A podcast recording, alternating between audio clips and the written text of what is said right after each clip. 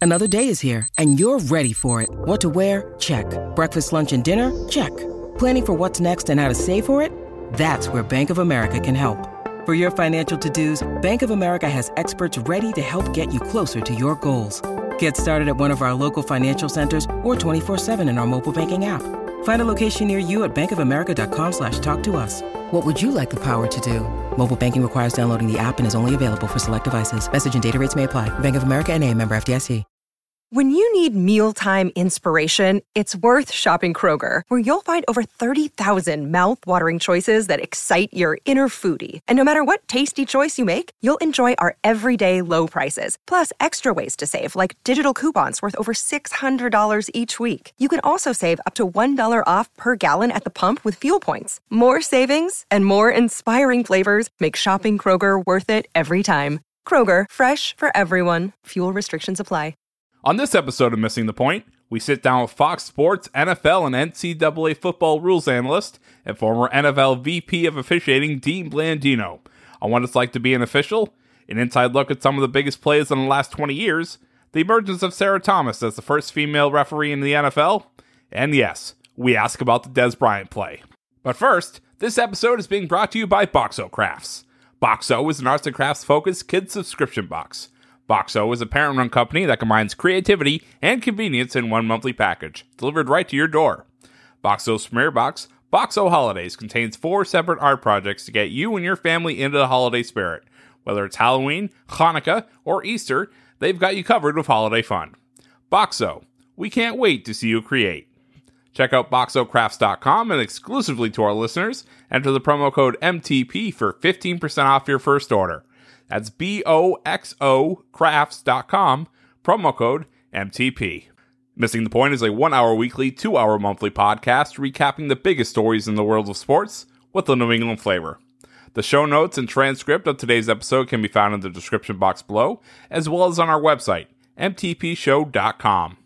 If you're new to the show, consider subscribing. It's the easiest way to see when we publish new episodes. We are on iTunes, Spotify, Google, and wherever you get your podcasts. Be sure to rate us and leave a review of any of our shows.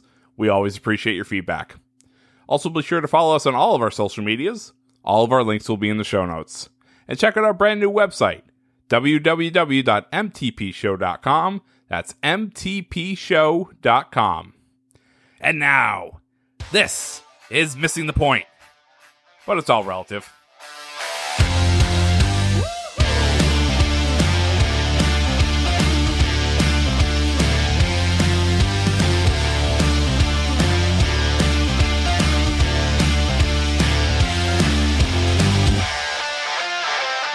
Welcome, everyone, to episode 19 of the MTP podcast. I am your host, Michael Marcangelo, as always, joined alongside the real BK Bob Kelly and Broadway Joe Malkin. And today we have an extraordinary guest.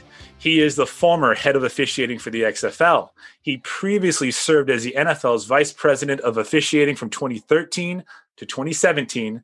He's currently an analyst, a rules analyst for the NFL and NCAA on Fox. And most importantly, He's a stand-up comedian. We have Mr. Dean Blandino. Dean, thank you so much for joining the show. And uh, how you doing?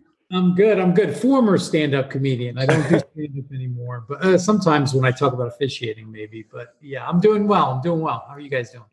Doing We're very doing well. Yeah, thank you so much for taking the time. Uh, we we have a lot of questions that that we want to kind of ask you and, and topics to to go over. And I think you know you have been, whether you know it or not. I don't. I, don't mean to get weird. You have been a, a, a very in, integral force of our lives for the last probably 27 years since you were an intern in the in, the NFL and then you you know took up the instant replay. So I, I guess I want to ask first and foremost, what got you interested in joining the NFL as an intern? Yeah, well, I, I didn't have any officiating experience. It wasn't something that I was interested in. I, I played football, loved the sport, loved all sports, baseball, hockey, basketball, and um, I grew up in New York. I, I, went to school in New York, and like all the major right professional sports have an office in New York City and uh, had a communications degree, had a background in, in TV production, wasn't sure what I wanted to do with that. And I just took a shot in the dark and sent my resume to the NFL and Major League Baseball and NHL. And, And uh, the NFL called, they had a couple of internships available, and I went in and interviewed for a few of them, and one was in officiating. And um, they uh, they called me and offered me the position. And I was like, yeah, definitely. And uh, and it kind of just went from there. Started learning officiating, um, being an intern, and it just my career kind of progressed from from that point. Yeah, I mean, I, I, I guess I guess so because typically you don't get you don't land a, a, career with one of the one of the most popular now the most popular uh, you know sports out there, and you've been involved in football obviously since since 1993. Um, obviously, you know I, am a huge wrestling fan. I think you've been at a couple of wrestling shows as well. You've been part of the XFL. What would you say some of the differences are between what you've done in the NFL and what you were building in the XFL? Yeah, I mean, the XFL was so it was such an amazing experience. Now, I still get upset when I talk about it because of what happened. You know, it was doing yeah. so well, and obviously, how do you prepare for for a pandemic? Right. But what was so cool about the XFL was the ability to start fresh and just create something and look at the rules from a different perspective. Um, have the ability to kind of pull the curtain back a little bit and be able to to shoot what's happening in the video in the replay booth and hear what the officials are saying and all those things. So the XFL, I mean, I started it from the NFL, and and that's always going to be you know a, a, a, big part of my career, and, and I'll always have a, a soft spot in my heart for the NFL, but the XFL was such a cool experience, and uh, I'm hopeful that um, they're going to come back in the spring of 22, and uh, you know, with with Dany Garcia and The Rock, um, Dwayne yep. Johnson involved. Yeah, yeah. Honestly, uh, honestly, like when I heard that The Rock and and uh, and Dany bought that, my first thought was, I hope that they keep what was happening this past season, yeah. you know, the same because you know the first version of the XFL was was so gimmicky. It was WWF football, right? Now it, it felt like they were kind of getting things right and they were they were taking aspects of football that we like from the from the NFL and bringing it on and presenting it in a whole different way. I loved, I know everyone else on the show did. I loved the fact that you could hear the coaches' conversations with, with the quarterback. Like that's that's something that I, I, wish that they would do in the NFL. Are there anything? Is there anything that you think that the uh, that the NFL will take away from XFL 2.0 this time? Yeah, well, I, they definitely have discussed different different things because of how how well received some of that XFL stuff was. So, you know, I know they talked about the XFL kickoff, um, and that was, you know, what made that such a, a, good rule is that you know you're trying to promote kick returns but keep it a safe play, and that's what the XFL kickoff did. And the NFL, you know, you've we've seen it; they've tweaked the kickoff so many times in so many different ways. So I think that for sure will be will be discussed in the future. And and definitely the kind of the transparency and then the ability to hear and see what's happening behind the scenes. I don't know if the nfl will go that far. You're talking about an established league. Every every club is very uh, you know they're they're very protective of their own stuff. And and so there are rules in place to prevent some of that. But I, but I think the NFL will will definitely look at things like the kickoff more of that transparency because people loved it and and it was fun even being a part of it it was fun to watch that reaction um, because when have fans ever been like excited about something officiated related ne- never yeah, we were right. getting like, good feedback about officiating other than you guys because you guys all about officiating but uh, Dean, I've always been a big fan of, of officials and officiating. And, and one of the things I kind of preached to these guys was humanizing uh, officiating which I, I think really has been something that the NFL and definitely with the XFL and some of these other leagues and the way uh, s- someone like you interacts with people on social media is really humanizing the game, uh, the profession of, of officiating in, in the NFL. But one thing that really um, interests me is how far the NFL has come since the re-implication of of replay in 1999 mm-hmm. and it, it, went away from the game in 1991 and they had it for about six years. And it, it really changed the way the game happened. And and you were one of those pioneers that really was was put in charge of of re-implementing replay in 99 and and so many things have changed in the in the last 22 23 years do you think that the league is going in the correct direction in terms of officiating uh, when you yeah. look at how much it has changed? you know, it is that's a really good question. And it's just we've seen the evolution of replay. And like you mentioned, the old system. I mean, 1986 to 1991. I, I wasn't at the NFL at that time, but that system was. I mean, if you can remember two VCRs. So it was basically you were you had two VCRs recording, and if you wanted to look at something, you had to press stop, rewind, let the other one record. So imagine trying to review calls with two VCRs, how long it would take. There were unlimited stoppages. So that system went away. And and I, you know, when I got to the NFL and the technology started to change, you know, the internet, um, digital video, right? You know, we can watch video wherever. We're on a we're on a Zoom call right now, right? In yep. 19, 1995, we, you know, we didn't know what Zoom was.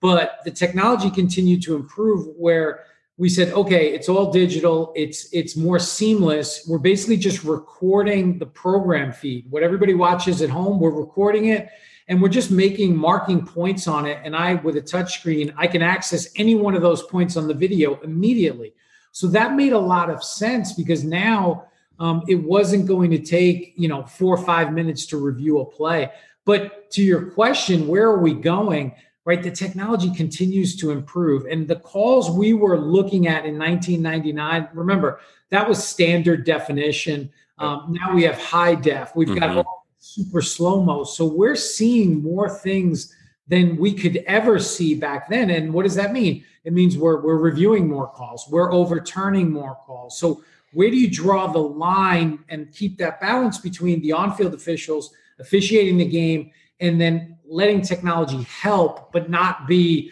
you know, too intrusive. And I think that's going to be a challenge for the NFL, for college football, for any professional sports league is maintaining that balance because the technology is great and we want to get the calls right. But do you want to watch a football game where every time we're waiting for somebody upstairs to give a thumbs up or thumbs down? Like, who wants to watch that? So I think it's going to be a challenge for the NFL to maintain that balance. The the way it has progressed, we've seen um, we we've seen the ability to replay PIs. We've seen th- then we saw that retracted and we've seen that a lot over the years where there's the, you're able to review something then not able to review something and i think one of the best things um, that was implemented was making a call and then going back and look at it instead of not making a call. So we're out at the one yard line, a pylon goes down, we'll call it a touchdown and we'll see what it was. Yeah. And I feel like that makes the process faster. Is, is that some is is that what you were aiming for? Yeah, we were looking at initially when we put the system in, they wanted to keep it limited. That's why the coaches challenge system went in. Whereas before it was just replay official could stop the game like college, right? So they wanted to keep it limited, coaches challenge for everything outside two minutes, but inside two minutes to prevent a team from not having a timeout, not being able to fix a big play or to manipulate the clock. Um, you had the replay official. Then we started to look at okay, um, you know scoring plays. The clock is stopped. Every you know there's no there's no reason where the team could could create an advantage that way. Um, let's make that an automatic review. Big plays scoring plays turnovers. Let's take that off the coach's plate. They can keep their challenges hopefully for the other stuff and let replay just review it. Like you said ruling on the field is a touchdown. It's at the pylon. Replay can look at it quickly. Yeah, it's a score. Confirm it. Let's move on. If it's not, then they'll stop the game and look at it. So that was part of the discussion to to make sure we get those big plays right, scoring plays and turnovers, sure. and, uh, and give the coaches a little more you know flexibility with their challenges. So, with the implementation of how advanced technology has gotten with you know slow mo, everything like that, what's the determination of where you know, you may think you see something, but you had to slow that tape down to, you know, one eighth the time, one thirtieth the time. Where's that determination of like, okay, listen, we've been looking at this play for 15 minutes and and we still don't know what's right, what's wrong. Where's that determination being made? Is that in the booth or is that the refs on the field? Yeah, that's in the booth. And that's really the basic concept of replay. When we put it back in, we said, okay, we're going to start with the call in the field is correct. Mm-hmm. That's where we're going to start. We're not starting, we don't know. We're starting, it's correct. And we have to see indisputable visual evidence, clear and obvious evidence that it's incorrect. And to your point, if we're looking at this for 10 minutes and we're going super slow mo and we're looking at four or five different angles and trying to piece them together, is that indisputable, right? Is that clear and obvious? Probably not. We we want the reversals, the overturns to jump out where you go, there it is, clear as day, ball hit mm-hmm, the ground. Mm-hmm. Boom. Everybody can see that. And if you know, if you remember Mike Holmgren, who, who coached the Packers and coached um, the Seahawks, he, you know, in our meetings back in the late 90s, you know, he he said it was a 50 guy in a bar standard. Like if you can get 50 guys in a bar to agree on on something, then that's obvious, right? So that was kind of that was kind of what we went with. And and i think that's the challenge with the better technology. Are we going to become more technical and and become less clear and obvious standard and more you know with this overly technical tech you know review process? And i think that's one of the you know i know it's one of the concerns that i have going forward yeah, and, and and you know, kind of following up on that, I know that you know with the competition committee in the NFL and all the coaches, right? They want to get the rules right and have everything by the book. So I guess my question, based like on your experience, would they rather have the officials make the call in the field and stand by it, or would they rather have it go to the technological aspect and, and look at the replay and understand exactly what happened? Well, I think they they they'd rather have the on-field ruling, the maintain the integrity of that. The yep. official rule to catch. And we got to see 100% that it's not a catch in order to overturn. That's always been the philosophy. And I think that allows you to achieve greater consistency. Whereas if you just say, hey, you don't know what the ruling is, and you're going to look at it, well, maybe this guy says it's a catch, this guy says it's incomplete, and then we get into less consistency. So I think that's where the competition committee um, has been and, and, will continue to be. But again, as technology gets better, um, it, I think I think what was wasn't clear and obvious 10 years ago has become clear and obvious and yeah. i think part of the part of the deal I have to give you a disclaimer, Dean. Um, you have a, a, resident Cowboy fan on the screen with you, and, and I'm, I'm, I'm telling you this because you said the word catch. Well, I was going to say that, Listen. That, that, you guys are all Boston, right? This is well, I'm looking at Patriots, I'm looking at Celtics. That is, I mean, that is a story that could take a long time, and it, it is probably, yeah, that's that's probably better fit for a therapist's couch. But what I what I will say is, you said the word catch three times in that last answer, so I'm going to have to defer. Does that give you a little? I'm going to have to defer to, to Bobby, the resident Cowboy fan, so that he can ask his question. So, no, so, so that leads me to my question: is if there is something where it does become a question where maybe everyone in that replay booth is questioning, "Oh, that was a catch." I don't know what play I could be talking about. Maybe no, you know, Dez caught no it. No one knows. But so, like, is that something where when you are so let's say it does go to the booth, the entire booth is split on a decision is that something that you guys revisit that rule at a later date? Or or is it something where it's like, okay, that's the rule on the book, that's what it is at this point? Because, you know, in my opinion, Dez caught it. But as soon as I saw the play actually happen, I was like, okay, I know that's getting overturned. I know he didn't catch that by the NFL book. I know he didn't catch it. Yeah, no, I know what you're saying. And and look, and if we're split in the booth or you know the referee and and whoever's making those decisions if you're split then that typically means you don't have enough to overturn it right and we always look right the catch rule the catch rule has been you know debated and an Forever. issue for yeah. a long long time because there is a subjective element and just a little background on the Dez play I mean, I'm in the NFL command center. Gene Steratore, who works for CBS now, he's the referee the play happens. First of all, I'm going, all right, it's fourth and two. Just give it to DeMarco Murray. Let him get a first down. and, and right. Instead, I see the ball in the air. I'm like, okay, this is a this is gonna be a big play. Yeah.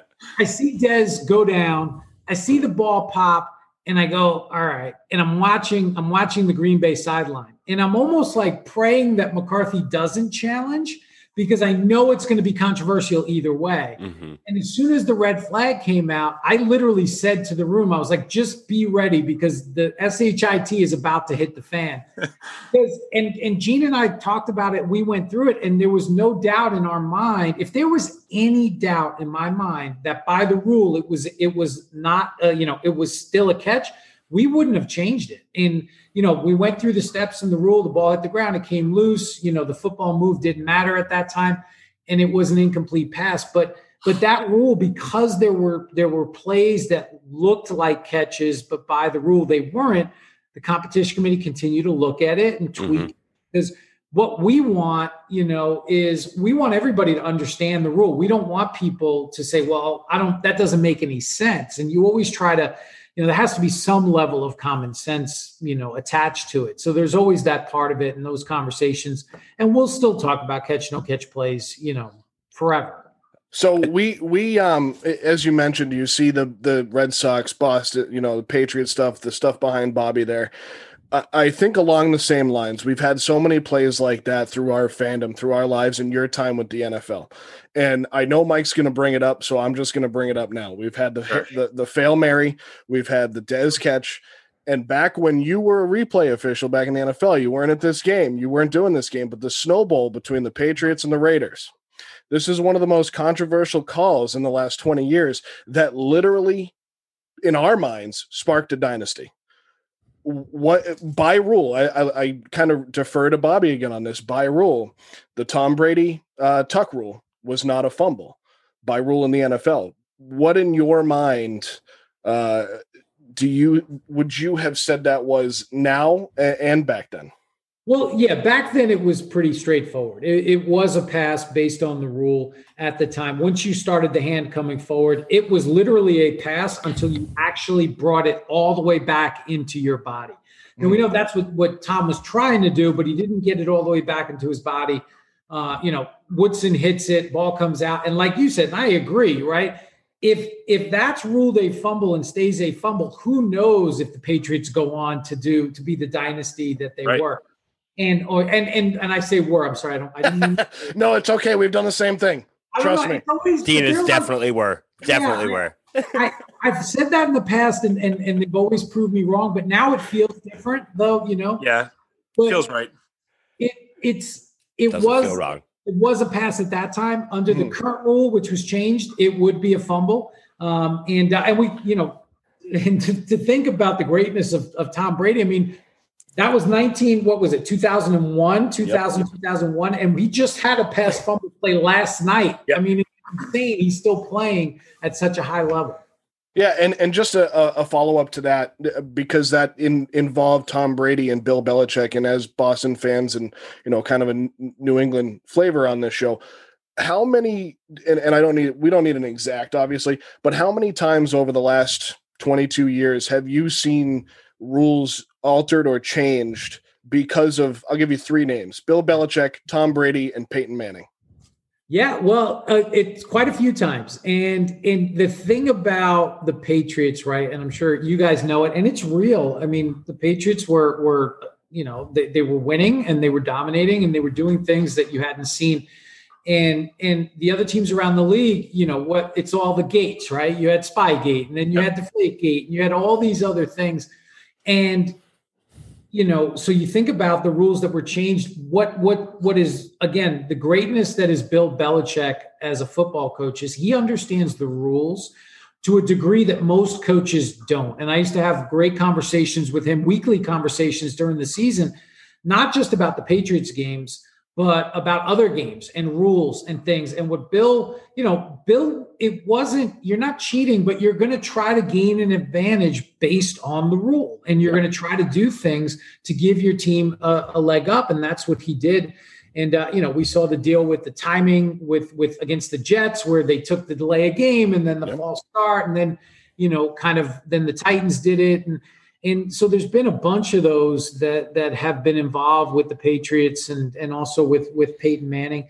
Um, and and again, that just goes to Coach Belichick. He's he's just when it comes to the entire picture, you know, the football aspect, the coaching, the the the general manager, the personnel, and the officiating and rules. He he he knew it all, and that's what made you know him makes him so great and made the team so great made him dangerous too for you guys. Yeah.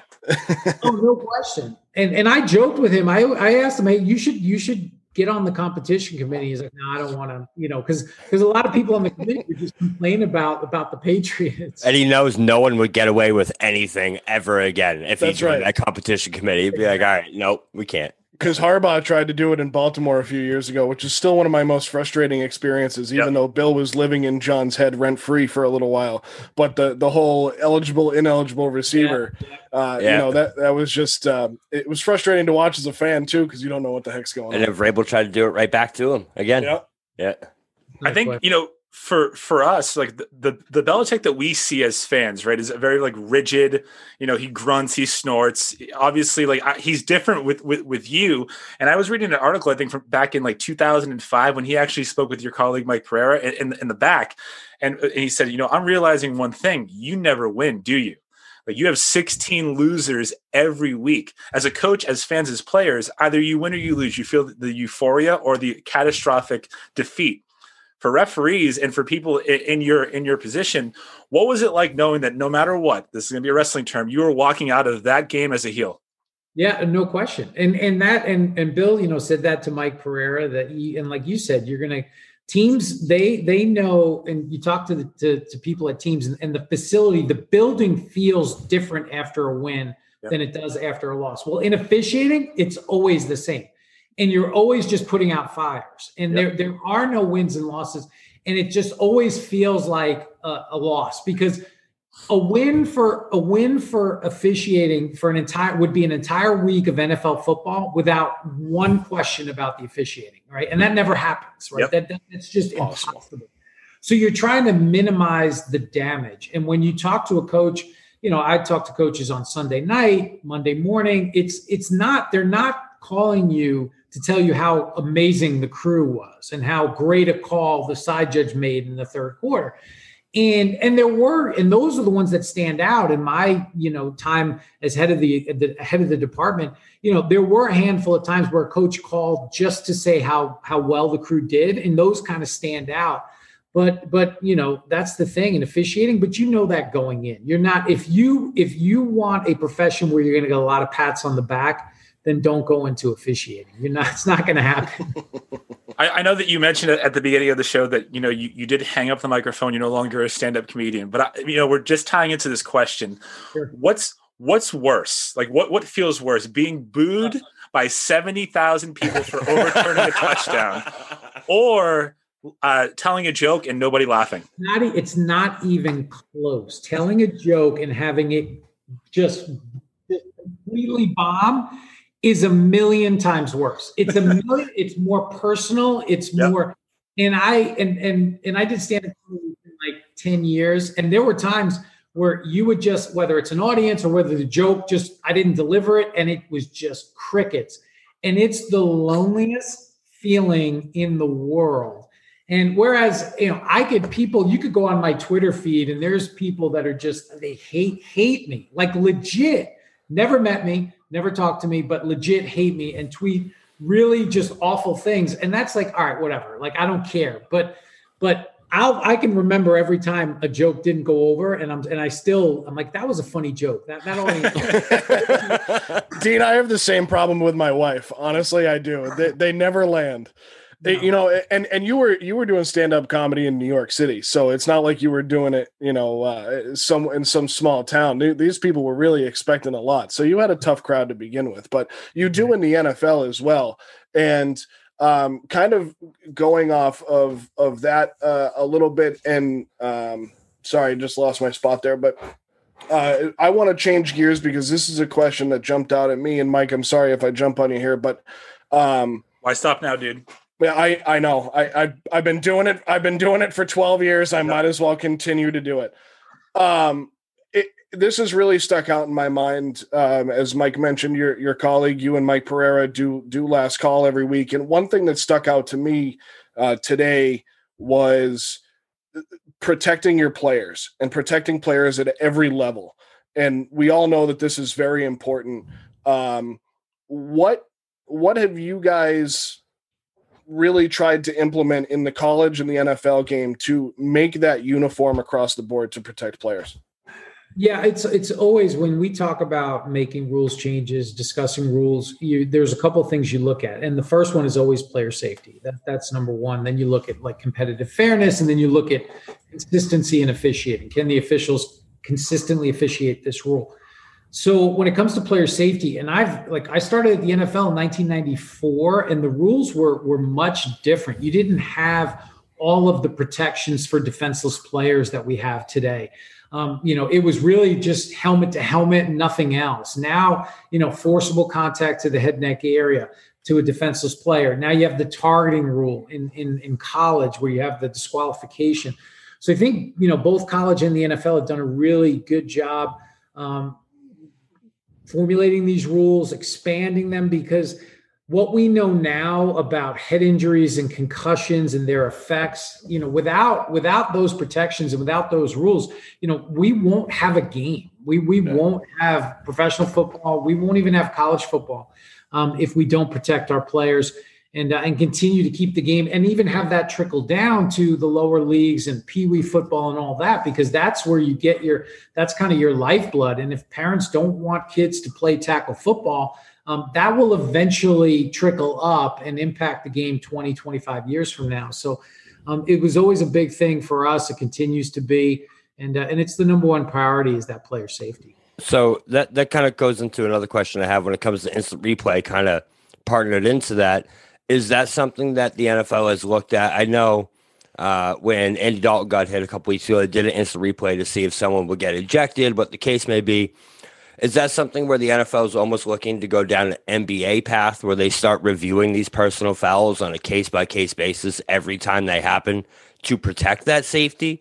Yeah, no, it's no, it's a good question because and that's something when you know we had talked for years with the competition committee about about things like you know the pass interference rule that they implemented last year and didn't work out but it was, you know, when are we going to look at some of these player safety fouls and make those reviewable, like the mm-hmm. targeting in college? And there were a lot of clubs, clubs that that that had proposed rules changes.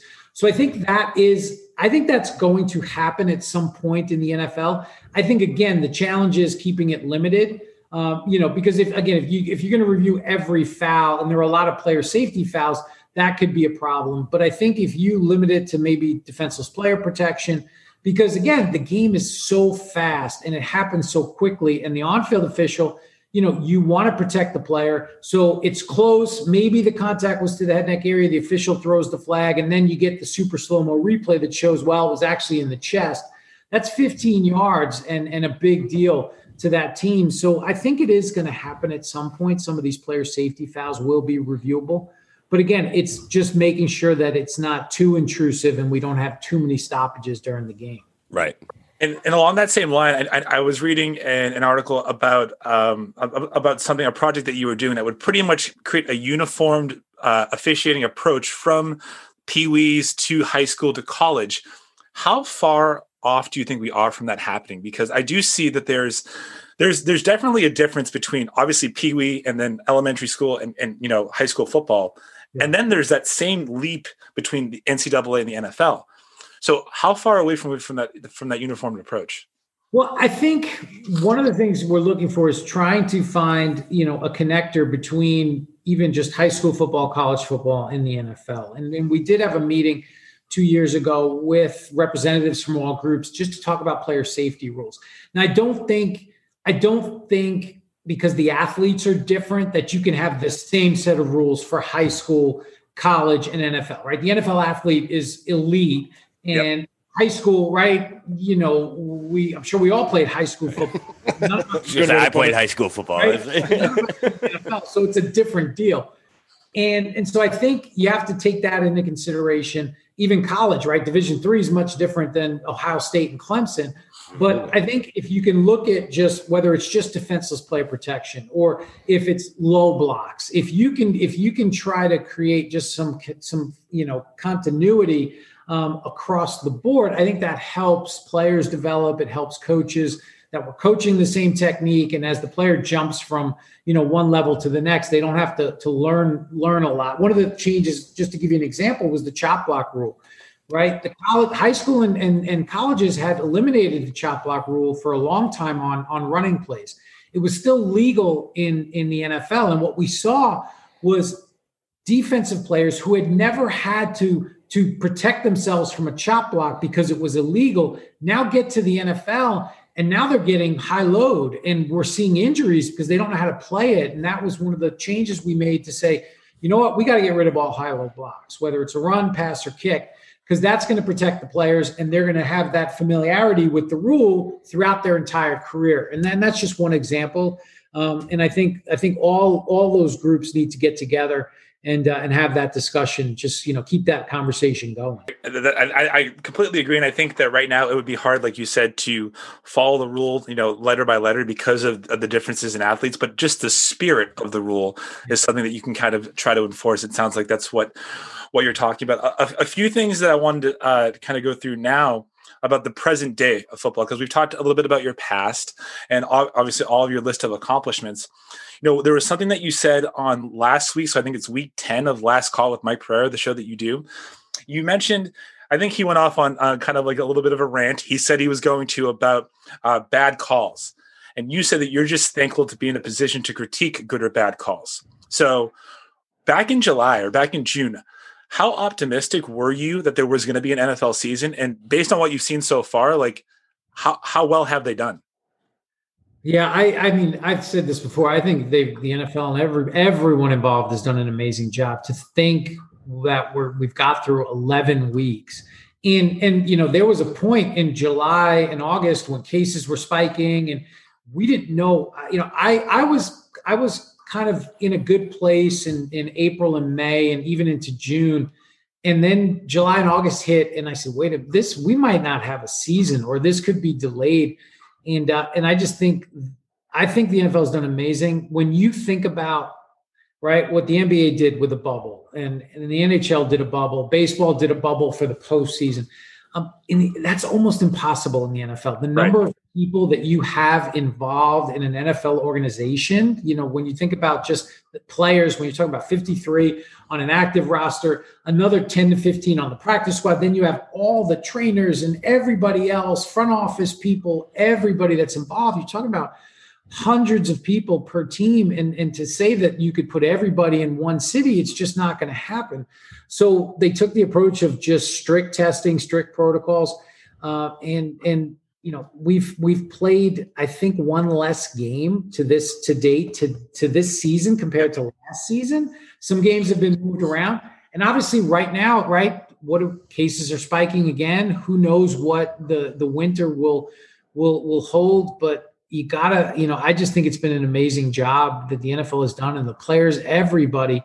And hopefully we can get through the rest of the season and get the playoffs and, and the Super Bowl in without any, you know, major in, interference. Yeah. One one big question that I, I have on that subject, and we've talked about it a lot, um, you know, off the air and on our podcast, is that that COVID list that they have. Eh, how familiar are you with that? And and can you kind of give just a quick overview if you do have an idea? Because it's very you don't have to test positive to be on it, but if you get context, so it's kind of a, a gray area. Yeah, it is. And that's where, you know, you don't know if someone's on that COVID list, did they test positive or were they just in that close proximity to somebody that tested positive? What we do know if you're on that list, somebody tested positive, right? And right. and that's the contact tracing. So they've got right. Everybody's wearing a band. It it it identifies when you're closer than six feet, and it tracks it. So right now, and it feels like right. You could you could go on Pro Football Talk or ESPN or whatever, and you're going to see, you know, Ravens COVID list, you know, Jaguars COVID list. Every day we're seeing players added to it. It's a combination. I think one of those things, right? Once you go on that list, then you have to get tested. Um, you have to have a series of negative tests. Some, if they're asymptomatic, it's a number of days. Um, where if they're asymptomatic, they can go play. It's I don't know all the ins and outs. I it's it seems like with testing and COVID, who knows what to believe, but sure. I just know that the NFL, you know, they're very strict on the testing. And when you're on that list, um, you know, it could be, like you said, it could be that a positive test, or it could be a, uh, you know, just because of the the tracing. You know, we do it at Fox Sports. I mean, I get tested twice a week. We've had we've had positive tests where people, you know, they didn't test positive, but because you were in close proximity, um, you couldn't you couldn't go into the studio. So I think everybody's dealing with it to some degree. I mean, if it makes you feel any better, my entire fantasy football league team tested positive for COVID today. So none of them are going to play this week. And you, you just mentioned, you know, that you get tested twice, you know, twice a week. Uh, can you talk a little bit about how your how your day to day life has been affected and changed, and how you do your job has changed, you know, during a pandemic? Yeah, I, you know, I I count myself very lucky, and I'm blessed. You know that you know I still get to do what I'm what I do for a living, and, and I know there are a lot of other people that that are impacted much you know much more than I've been. But for me, really, you know, one of the things that that, and I guess it's a silver lining, is you know we I work with the NCA and, and help you know coordinate the replay program and work with replay officials, and we normally have these in person meetings. Well, obviously, all that got canceled, but right, what have we all learned throughout this ordeal is that we can connect with people via Zoom or whatever else it is. So, you know, I'm doing, I'm on Zoom calls every day with replay officials from around the country. Um, I'm able to work from home during the week. We're, we're doing last call virtually on Zoom. And uh, and you know, and the only the only difference for me is getting tested. And then when I'm in the studio, obviously, you know, wearing a mask, not as many people in the studio, maintaining that social distance. So you you adhere to the protocols. Uh, but for me, you know, and other than just staying home and staying in, uh, you know, uh, it hasn't changed drastically, which which I'm very thankful. I, I, wanted to kind of touch back on something that you mentioned. You did. We, we talked about your experience with the with the XFL. You were also part of the uh, was it the Alliance of American Football as, as well, mm-hmm. the yeah. league from last year. So it sounds to me like you believe there is room for another professional football league. Yeah. Oh, no question. I, no question. I when I first started at the NFL, we had NFL Europe, and and they were playing um, overseas, and it was such a great training ground for players, coaches, officials, just everybody. And and I really feel like that development opportunity, and, and it's not, you know, you've seen other leagues, right, that try to say, oh, we're USFL or whatever it is, we're going to compete with the NFL. No one's going to compete with the NFLs, right? You play in the fall, that's not going to happen. But the spring, and, and I think the XFL 2.0 proved it, right? That yeah. it was that you can have quality football, quality production, quality people, and and people, you know, look, look, the ratings weren't, it wasn't like we were getting 10 million people a game, but you were doing just as well as as a regular season baseball game or regular season hockey game or basketball game. And and people were showing up. And you look at right, look at the development. PJ Walker PJ just Walker. yeah, exactly won a game for the Panthers, and he was, you know, probably the MVP of the first five weeks for the XFL if you look at just from an officiating perspective, um, the NFL hired in their initial go around before some officials opted out. I think they hired six new officials. Five of those officiated in the XFL. Um, so obviously, just there's room. There's definitely room. Um, the AAF was a great experience too. Ultimately, the the financing, the backing, the financial backing wasn't there, and uh, but I think with the right backing and the right people, and I think the XFL proved that. And what I'm hopeful for, and I think, you know, talking, having had some preliminary conversations with the XFL people, they're not looking to reinvent the wheel. They know it worked, and uh, and we don't need to make a lot of changes for uh, for 3.0. Yeah, what were your thoughts on the quality of the product? Because as a fan of, as a pro wrestling fan, I did watch the XFL, the first one, right? And it wasn't great. Like we had Tommy Maddox and we had He Hate Me. That's those are the two standouts. But when you when, when you talk about the games from from this past season, the, the drop off obviously it's there, but the quality of football was good. It, I thought it was really good. I thought it was a step up from the AAF the, the previous year. Yep. I thought if you if you wanted to like to kind of compare to something, it was it was just as good. Um, it, it, was better than college football across the board. It was just as good as your top college football, even better because again, you know these are professionals. These are most of most of the players had been on NFL rosters at some point. You know, practice squad, whatever it may be.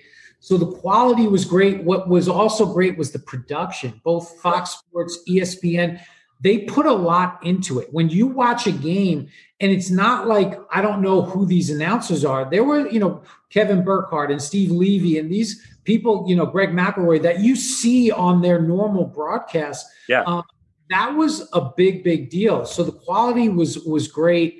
And uh, and again, and you're seeing that with players getting signed by the NFL and, and obviously PJ Walker being a highlight. And and I think I think there's there's room for it. And I think there's there's players out there that look, are we going to see? Are we going to have another story like Kurt Warner? No, probably not. I think I think you know you're not gonna you're not gonna have somebody that just pops out of the arena league and becomes a Hall of Famer, but you're going to have good quality players that can stay on NFL rosters, come from from the XFL. Yeah, and I, th- I think a big thing is too is like they actually have that opportunity to do that now. You know, is like right.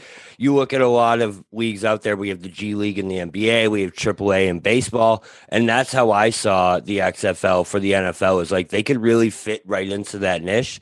And I'll tell you what, I may not have watched many games live, but I was scrolling through YouTube every single time I saw an XFL highlight like video pop up. I was watching that hundred percent of the time because it was good football and and there was great production involved 100% yeah and no question and people are going to get that when someone gets that opportunity um, who knows if if pj would be on the panthers if it weren't for the xf right, right. I, I always go back to a guy i went to school with at, at Hofstra in New York, Wayne Chrebet. I mean, Wayne, and, and he said it, you know, without a preseason this year, a lot of guys didn't get an opportunity. Wayne made the Jets. He was like the ninth receiver at the start of training camp made the Jets in preseason and, um, and had an unbelievable career. Without an opportunity, that never happens. And, and the XFL can provide that for people. One more, one more Hofstra great, real quick. Miles Austin. Just throwing that out there it was a football factory. Football factory. I'm telling you. The the Hofstra pride. There's the Hofstra pride drop today. Uh, and Wayne Chrebet really could have benefited from the player safety rules that are in place now, because we know he. I mean, his career could have lasted even longer. Um, he was one of those guys on those Jets teams that were eh, they were likable because he was just he was that ninth guy. We've had a few guys like that in New England, you know, the Troy Browns, the Danny sure. Woodheads of the world. So you mentioned from the XFL where Steve Levy basically parlayed that into a Monday night football gig. Um, you, you mentioned the the officials that were hired into the NFL. Something that you did while you were a big part of while you were the VP of officiating with the NFL was hire the first full time female official, Sarah Thomas. And, um, you know, this has been such a big deal. And you mentioned the backlash that you get on Twitter. She's gotten backlash on Twitter. And I think one of the biggest things that I see with her is going through her um, her profile, and I, I, saw that she officiated a game with a broken wrist in 2016, which blows my mind because I probably would be home on my couch with a bag of ice and some Percocets, you know. But but I, I look at a, a, a an official like her, and I, I don't want to say a woman like her. I want to say an official like her because she has really staked her claim as a very good uh, line judge and now a down judge in the NFL. What was that process like bringing her into the NFL?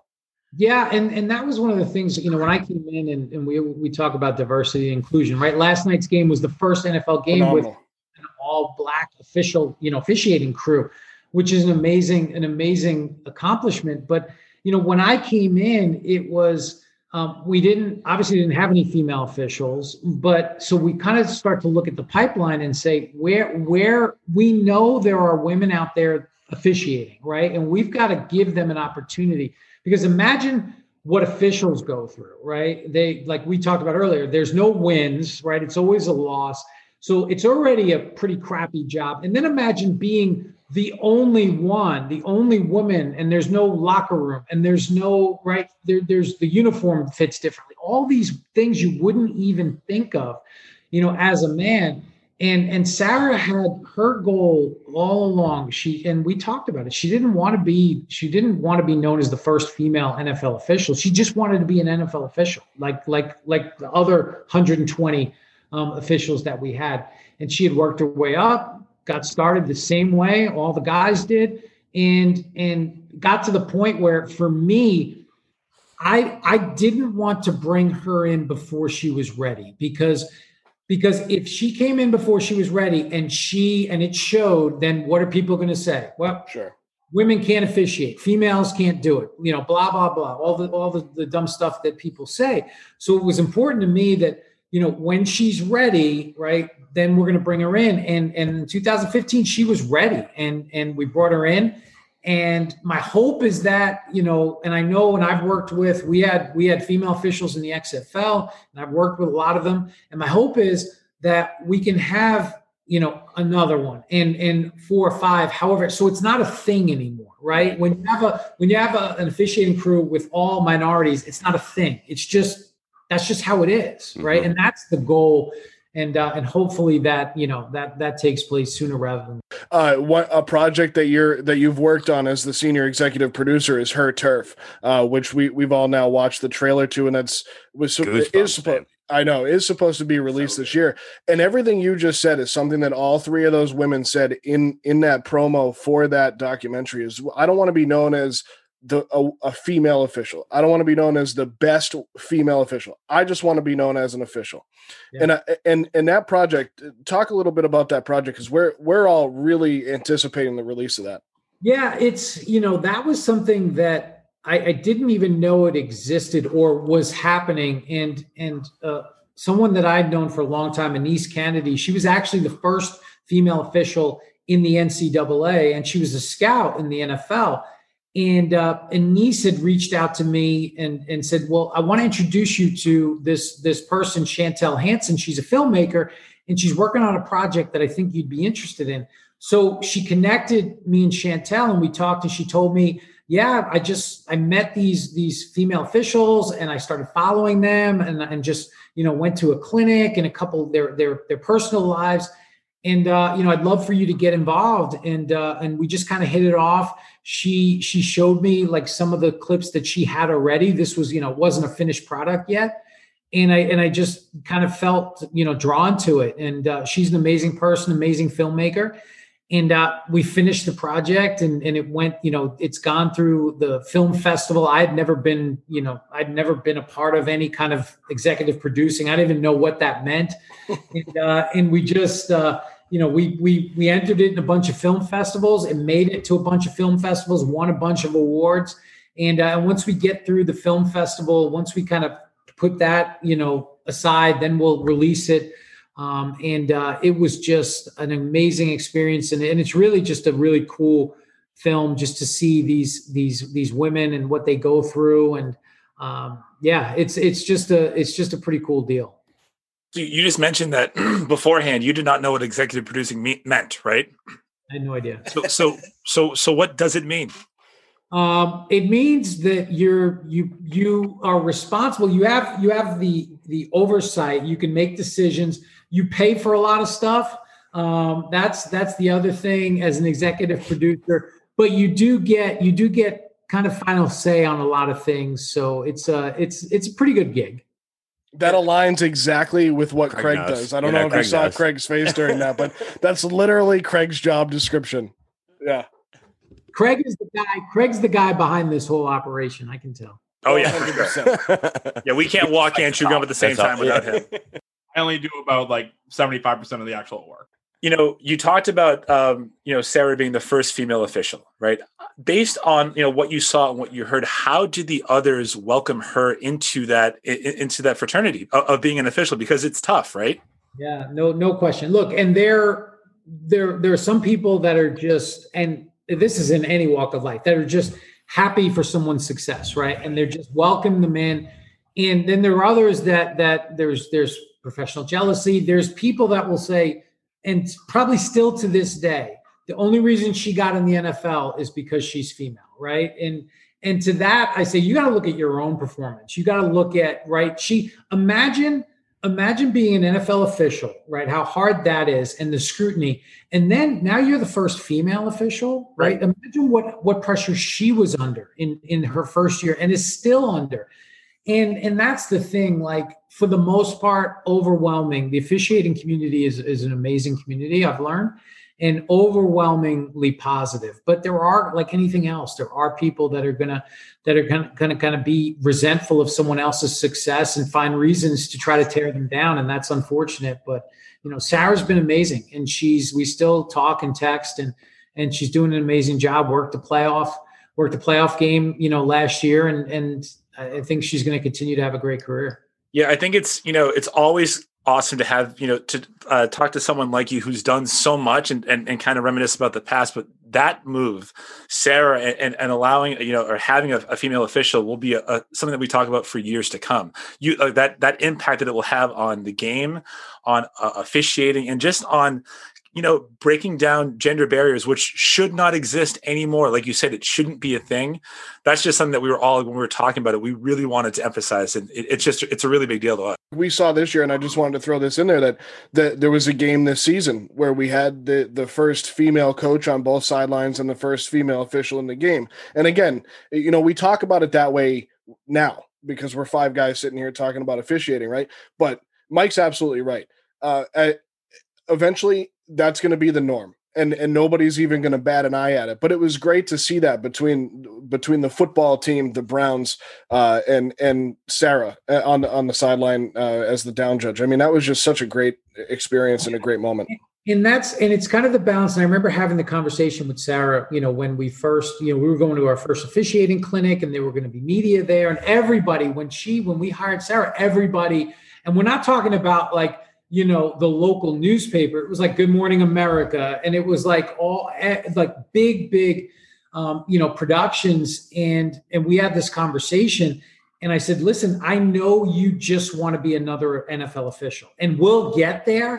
Right now you're not. Right now you know the league we're going to celebrate this a little bit because you you are a role model and there there are a lot of you know young girls out there that are going to see you and go I didn't know I didn't know I could be a football official, right? And we're going to have a whole this is going to create, you know, a whole wave of of young women that are going to that are going to be interested in this. And and then I said I said and don't worry, we'll get to the point where you're just another official and that's going to happen and uh, and hopefully, you know, we get to a point where like I said earlier, it's not a thing, right? It's just this is the way it is. It's the Jackie Robinson effect.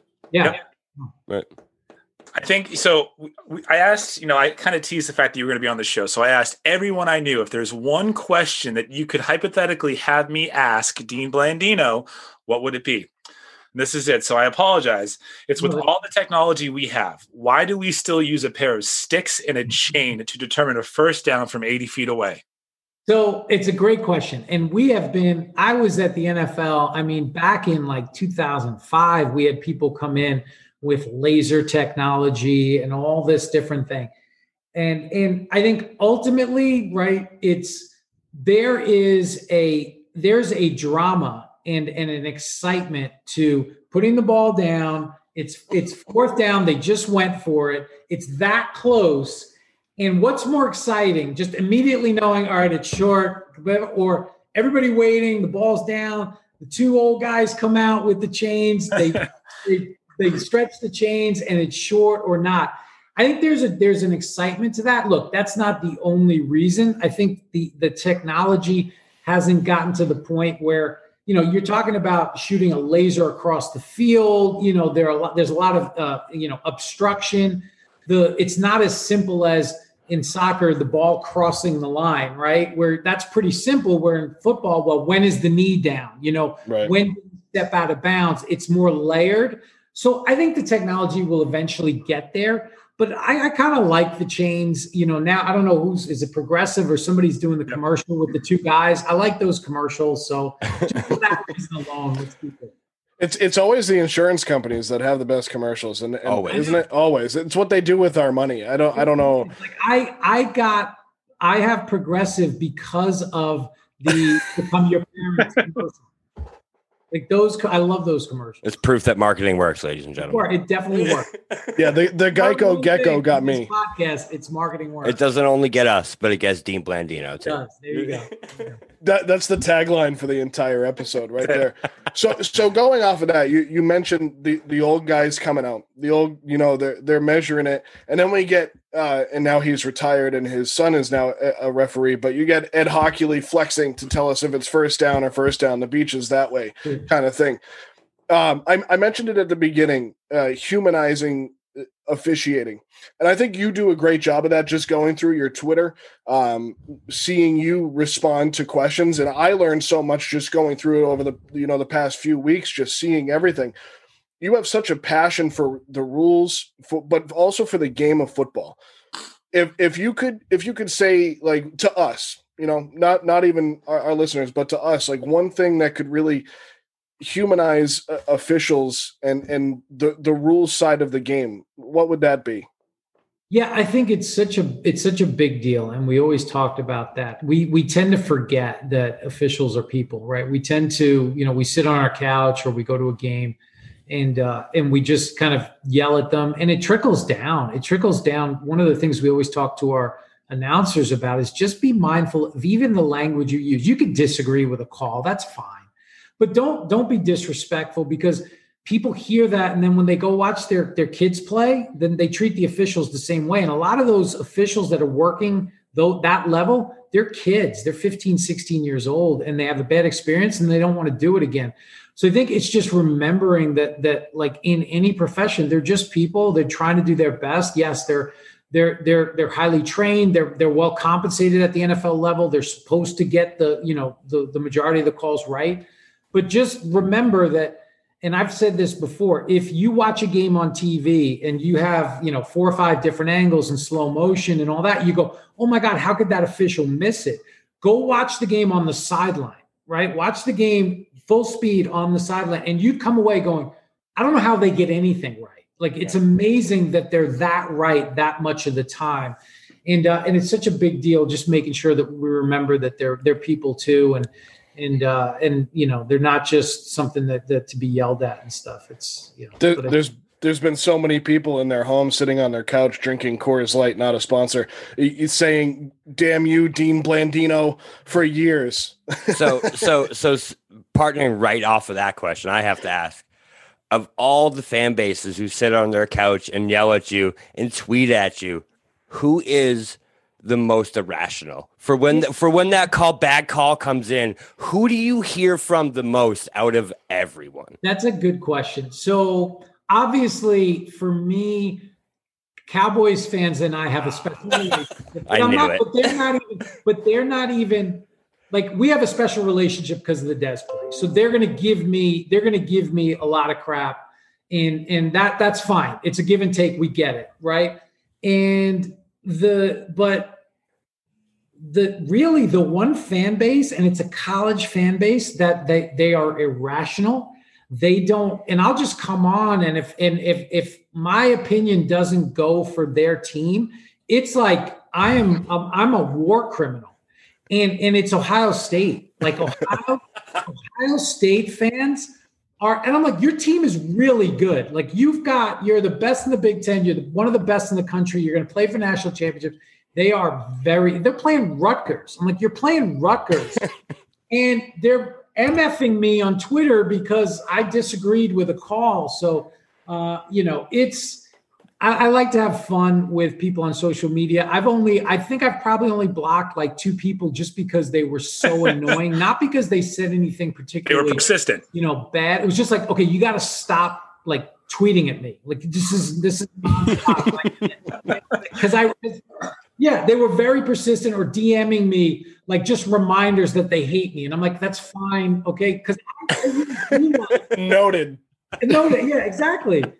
The one guy i was like i just i was like i love you too. Goodbye. Because i do want to answer like legitimate questions and i can't like with all the the just the nonsense it's hard to sometimes. How do you keep it straight between the NFL and the NCAA rule books because they're so different? And and to that end, I mean, one rule that I've always kind of uh, thought should be a uniform rule is the one foot, two foot rule on a catch Uh, which way because i'm very curious on on your end of this. Which way do you think that should be? One one foot or two?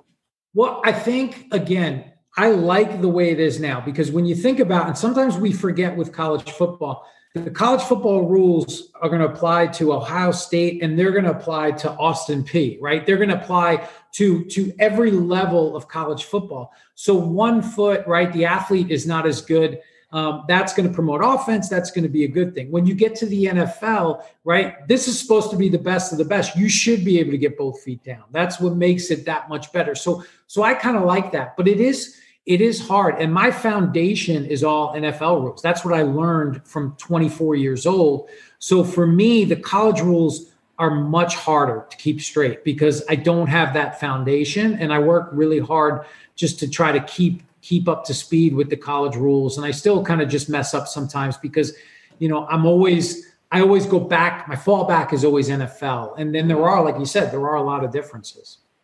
That's a So- good answer. yeah, it's, no, that, that's a great answer. Now I'm, I'm going to have that as my talk track whenever somebody says, "Why don't they change that rule?" Um, you also mentioned in your last kind of statement that that you wanted to save your time for people who are asking serious questions. So, in in honoring that, my last question to you would be: If you were a wrestler, what would your gimmick be, and would you be a baby face or a heel? Um, you know, I've thought about this a lot. I love. I grew up with. I love how that's how you started that. I have to say. my, yeah my uh you know my 10 year old son is a big wrestling fan we've obviously been lucky enough to go to a couple of shows and uh i here's i actually have a character that i want to pitch an actual thing like i'm serious about this and i'm going to run this by you guys Yeah.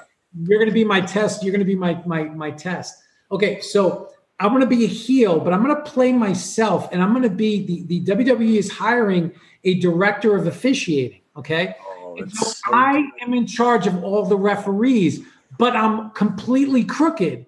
And I do like calls and we overturn matches for the heels, and I'm behind a room, and I just like like we'll go to a show in Dallas and I'll make you know I'll make fun of Dez. Like I that I legitimately want to be that person, and I think it could be, I think it has legs.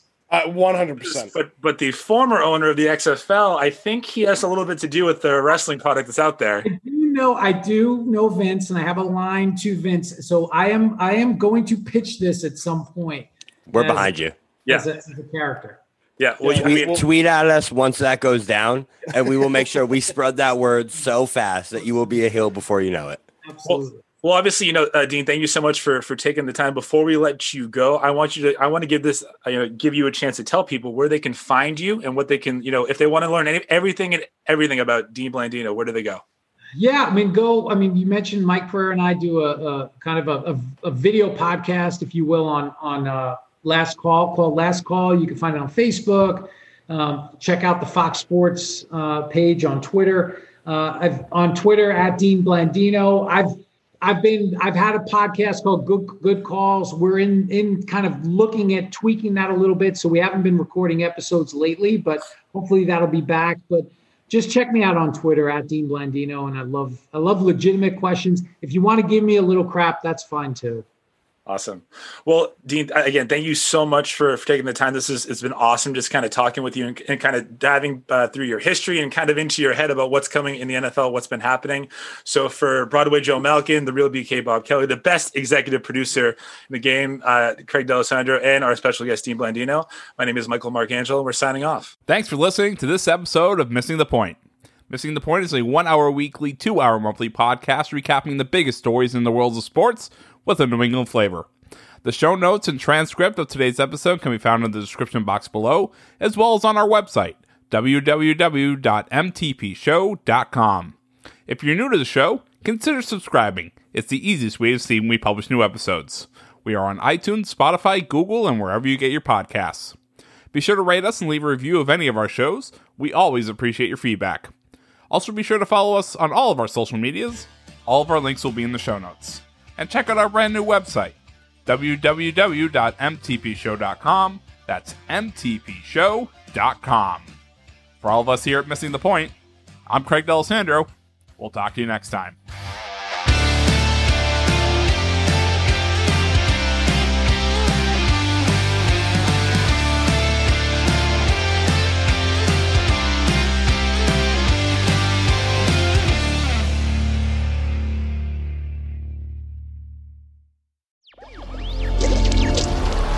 Electricast. Welcome to Tuning Into Sound Wellbeing, where we harmonise your mind, body, and soul. I'm Amanda, your sound therapy expert. And I'm Stephen, the curious explorer uncovering the mysteries of sound. Together, we explore vibrations, frequencies, and the power of sound therapy and tuning forks. Discover ancient wisdom, reduce stress, and tune into a healthier life. Subscribe to Tuning Into Sound Wellbeing today. Welcome to Transforming 45, the podcast that celebrates the incredible power of passionate voices. I'm your host, Lisa Boat. Join me in conversation with heart led humans who share their deeply personal stories of transformation. Transforming 45 is here to uplift, connect, and remind you that it's never too late to write your next chapter. So get ready to be inspired, empowered, and transformed. Join me in this community where, through powerful storytelling, we heal and reclaim our inherent magic.